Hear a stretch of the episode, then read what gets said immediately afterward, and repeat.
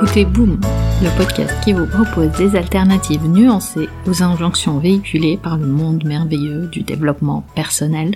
Et je suis Nadia Fulnori. Épisode 69, la cohérence. Comment allez-vous? Il y a quelques jours, j'ai eu un échange très intéressant avec mon fils aîné, qui va bientôt avoir 8 ans. C'était un soir où j'étais fatiguée et j'étais un peu irritable avec les enfants. Et au moment d'aller au lit, je me suis excusée et expliqué à mes enfants que j'avais du mal avec la fatigue à réguler mes émotions et à réguler surtout mon irritabilité ce soir-là. Ce à quoi mon fils aîné a répondu Bon, avec le métier que tu fais, tu es censé savoir réguler tes émotions. Oh là là, ça fait mal. Hein. Alors je lui ai demandé pourquoi il pense que je dois savoir réguler mes émotions.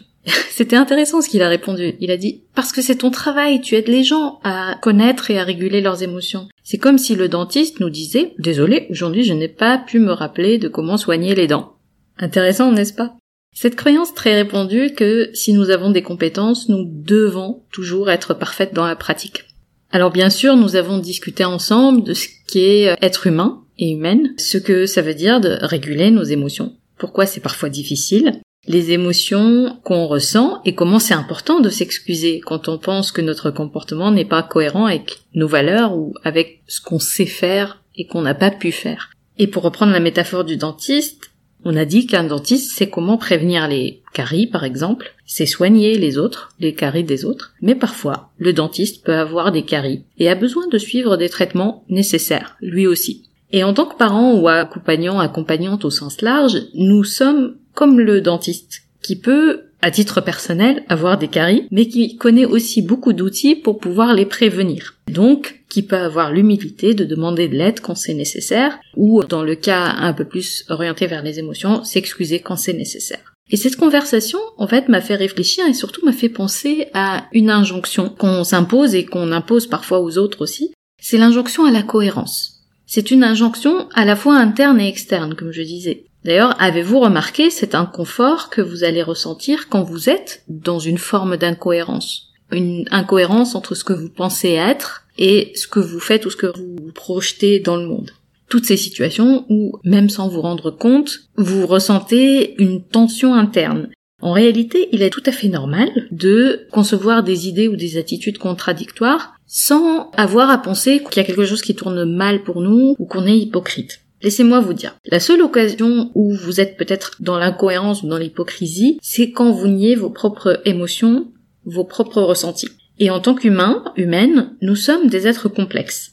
D'ailleurs, j'aime bien le psychanalyste Jung, qui lui a toute une théorie sur justement l'équilibre des parts de nos personnalités. Apprendre à connaître ces parts opposées de soi, parce qu'à l'intérieur de soi, on porte parfois des oppositions. Et arriver à les accepter les intégrer, c'est ce qui permet en fait d'accéder à notre entièreté d'être humain. Autrement dit, quand on apprend à connaître des parties différentes ou opposées de soi, de nous-mêmes, c'est là où notre personnalité s'exprime de façon entière. C'est pour ça qu'il est important d'écouter par exemple différents points de vue à l'extérieur. Donc euh, par exemple si vous regardez les infos, regardez des points de vue différents, des deux parties ou des deux oppositions, mais aussi à l'intérieur de soi. Parce que même dans les points de vue opposés, il y a toujours une part de vérité. Et même quand nos convictions sont fortes et radicales dans un domaine donné, il est toujours intéressant de créer cette flexibilité mentale de concevoir des idées opposées.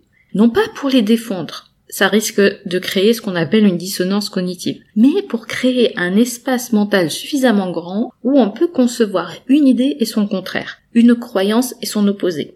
Et parce que parfois, quand on examine nos convictions profondes avec leurs opposés, on peut accéder à une plus grande connaissance de soi, à un plus grand équilibre aussi à l'intérieur de soi.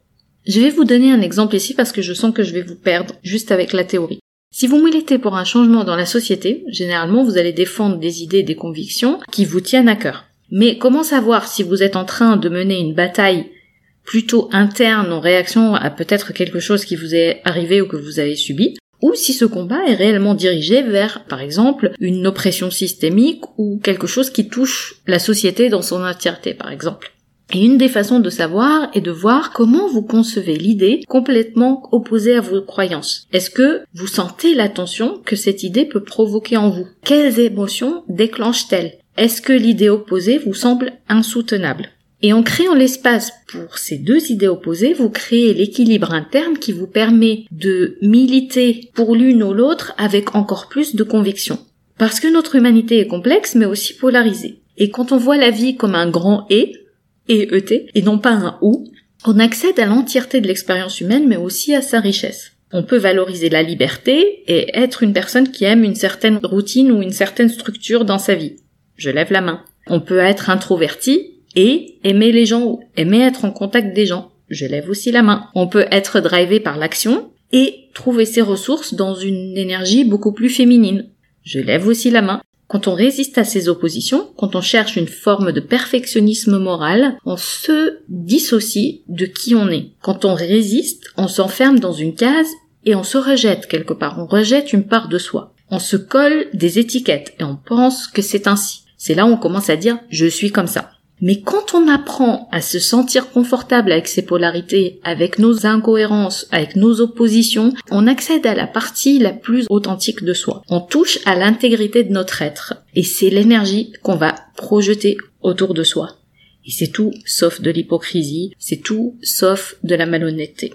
Si vous aimez ce que je partage avec vous dans le podcast, abonnez-vous à ma newsletter hebdomadaire. Chaque jeudi matin, je vais partager avec vous des histoires de la vraie vie inspirées de mes histoires personnelles et de celles de mes clientes pour vous donner un aperçu de comment intégrer les idées du podcast au quotidien. Abonnez-vous sur la page nedia.sofrolab.com pour conclure, rappelez-vous que ce n'est pas parce que vous appliquez les bonnes méthodes que le bonheur vous est dû. Vous retrouverez les notes et les liens vers les références citées dans l'épisode sur boom.sofrolab.com. J'ai hâte de vous parler vendredi prochain sur votre application de podcast préférée. En attendant, nous pouvons continuer la discussion. Vous pouvez me retrouver sur mes réseaux sociaux via nedia.sofrolab.com. Ah, juste une dernière chose. Je compte publier des épisodes supplémentaires en bonus de façon moins régulière. Le meilleur moyen de vous assurer de ne rater aucun épisode est de vous abonner sur la plateforme de votre choix pour recevoir une notification à chaque fois que je mets en ligne un épisode. Et si ce podcast résonne en vous, vous avez plusieurs moyens de le soutenir, juste en en parlant autour de vous, en le partageant sur vos réseaux sociaux ou en mettant 5 étoiles sur Apple Podcast et un petit commentaire.